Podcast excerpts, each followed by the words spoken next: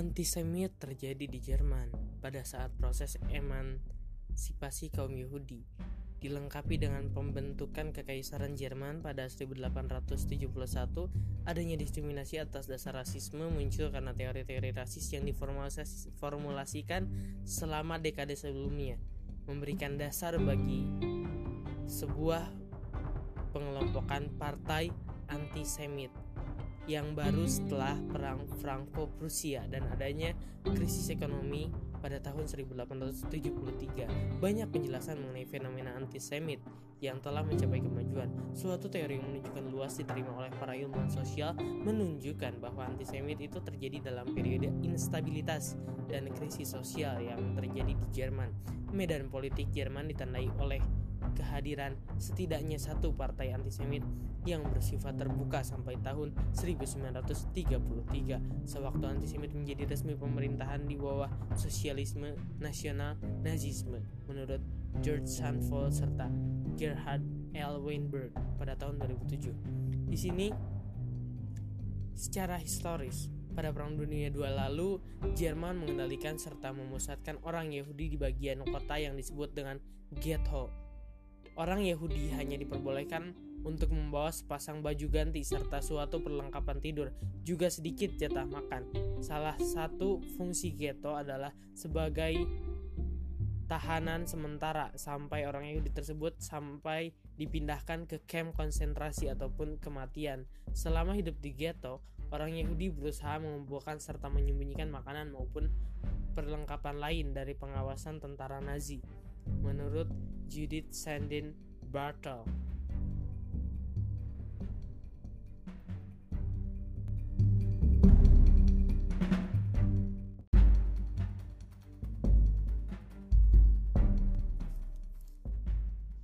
Kemudian saya akan menjelaskan di mana bahwasannya Hitler juga mengambil kebijakan di dalam negeri dengan mengeluarkan kebijakan rasialnya. Sejumlah pembantaian terencana terprogram pada populasi-populasi lokal terjadi selama Perang Dunia II, beberapa dengan dorongan Nazi dan beberapa terjadi secara spontan. Hal ini termasuk program Nazi di Romania pada tanggal 30 Juni 1941. Di mana 14.000 orang Yahudi dibunuh oleh warga dan polisi Romania, dan program Jedwabne yang menewaskan antara 380 hingga 1.600 orang Yahudi oleh warga lokal Polandia. Catatan-catatan yang dimiliki oleh Reichssicherheitshauptamt atau Reich Security Main Office, kantor utama keamanan Reich, menunjukkan bukti penganiayaan RSHA AMT 8 Brighton Records yang diawasi oleh Profesor Francis, bertanggung jawab atas tugas-tugas ideologi yang tujuannya adalah terciptanya propaganda antisemit. Walaupun jumlahnya tidak diketahui secara akurat, namun diperkirakan 80.000 hingga 200.000 orang Freemason dibantai di bawah rezim Nazi. Tahanan-tahanan kamp konsentrasi yang merupakan orang-orang Freemasonik digolongkan narapidana politik dan mengenakan tanda segitiga merah (Red Triangle) terbalik, menurut Stephen Downing pada tahun 2007 yang lalu. Di sini barangkali kita dapat mengetahui bahwasannya memang doktrin dari Hitler sendirilah yang kemudian melahirkan kebencian terhadap kaum-kaum atau ras lain, di mana mereka menganggap bahwa bangsa Arya mereka adalah bangsa yang lebih kuat dan lebih mendominasi dibandingkan bangsa yang lain. Di sini atas pertanyaan saudari Revita yang bertanya bahwasannya bukan Hitler yang melakukan pembantaian ini, di sini dapat disampaikan juga ada beberapa hal pembantaian yang memang dilakukan atas instruksi Sang Führer atau Hitler melalui dorongan partai Nazi, dan juga ada beberapa hal yang terjadi spontan. Akan tetapi hal ini tidak memberikan data yang cukup signifikan karena ada banyak permasalahan di lapangan yang memang sulit untuk merangkum ataupun menghimpun data-data yang valid. Di sini bagaimanapun peran Hitler sangatlah vital, karena tanpa doktrin serta pemikiran-pemikiran dari Hitler, bangsa Jerman mungkin tidak akan melakukan hal-hal yang demikian terhadap kaum Yahudi.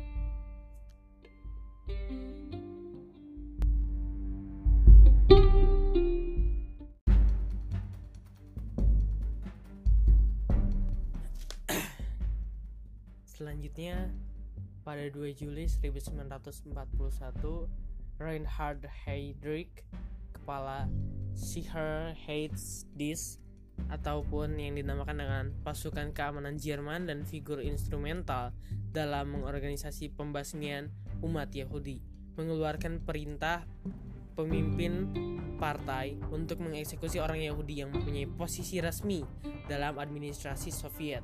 Namun komandan Einsatzgruppen secara luas menerjemahkan perintah ini dengan memaknainya sebagai semua lelaki dewasa Yahudi, sejumlah besar dari mereka segera menembak tanpa memerhatikan apakah mereka mendapatkan posisi atau jabatan di dalam kekuasaan Soviet secara resmi atau tidak. Hal ini terjadi ketika Jerman melakukan invasi ke wilayah Rusia, di mana mereka sangat tidak pandang bulu untuk segera mengeksekusi kaum Yahudi, karena seperti yang disampaikan oleh Reinhard Heydrich bahwasanya menyampaikan perintah untuk segera mengeksekusi orang Yahudi yang mempunyai posisi resmi dalam administrasi Soviet. Akan tetapi komandan di lapangan, yaitu komandan Einsatzgruppen, secara luas menerjemahkan perintah bahwasanya di sini perintah yang disampaikan itu adalah untuk membunuh semua lelaki dewasa Yahudi. Hal ini yang kemudian menyebabkan terjadinya pembantaian secara massal.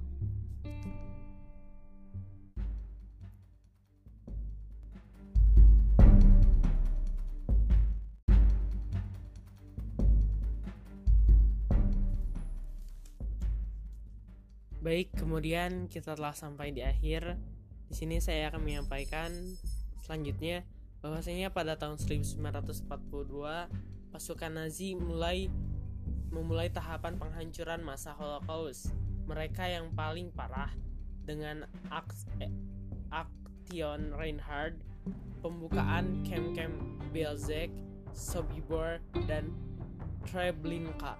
Lebih dari 1,7 juta orang Yahudi dibunuh di ketiga kem Aktion Reinhard ini pada bulan Oktober 1943. Kem kematian, death camp terbesar yang dibangun adalah kem Auschwitz-Birkenau yang memiliki sebuah kem kerja paksa dan sebuah kem pemusnahan. Kem Birkenau memiliki 4 kamar gas dan kremasi. Di kem inilah diperkirakan 1,6 juta orang Yahudi meninggal, termasuk kira-kira 438.000 orang Yahudi dari Hungaria hanya dalam waktu beberapa bulan. 75.000 orang-orang Polandia dan pria-pria homoseksual dan 19.000 orang Roma. Pada puncak-puncak operasi ini, kamar-kamar gas di Birkenau menewaskan kira-kira 8.000 orang per hari. Pada saat para tahanan memasuki kem-kem ini, semua barang berharga diambil paksa dan para tahanan wanita harus mencukur habis rambut mereka. Berdasarkan dokumen Nazi, rambut-rambut ini digunakan untuk membuat stocking. Para narapidana dibagi menjadi 2 kelompok. Mereka yang terlalu lemah untuk bekerja langsung dieksekusi di kamar-kamar gas yang biasanya disamarkan dengan ruang-ruang mandi, dan mayat-mayat mereka langsung dibakar. Sementara yang lain pertama-tama digunakan sebagai pekerja paksa di pabrik-pabrik dan perusahaan-perusahaan industri yang berlokasi di dalam atau di dekat camp. Sepatu-sepatu, stocking-stocking, dan bahan-bahan lainnya yang berharga milik para narapidana didaur ulang untuk menjadi produk yang bermanfaat untuk mendukung usaha perang Nazi, tanpa mempedulikan apakah narapidana tersebut dibunuh atau tidak. Beberapa narapidana dipaksa bekerja di tumpukan atau pembuangan mayat dan disuruh mencabut gigi-gigi emas dari mayat-mayat yang ada. Hal ini dapat memberikan sebuah gambaran terkait kekejaman bagaimana apa yang dilakukan Nazi terhadap kaum Yahudi di sini, bahwasanya mereka memang melakukan hal yang eksploitasi, bersifat eksploitasi, di mana mereka mengambil segala sumber daya yang ada dan mereka melakukan kerja paksa. Kurang lebih tak rubahnya seperti apa yang dilakukan oleh Belanda dan Jepang terhadap Indonesia. Karena di sini memang dalam perang tidak ada sesuatu yang indah, selalu ada yang jadi korban. Barangkali sekian apa yang dapat saya sampaikan. Mohon maaf bila ada kesalahan. Terima kasih. Wassalamualaikum warahmatullahi wabarakatuh.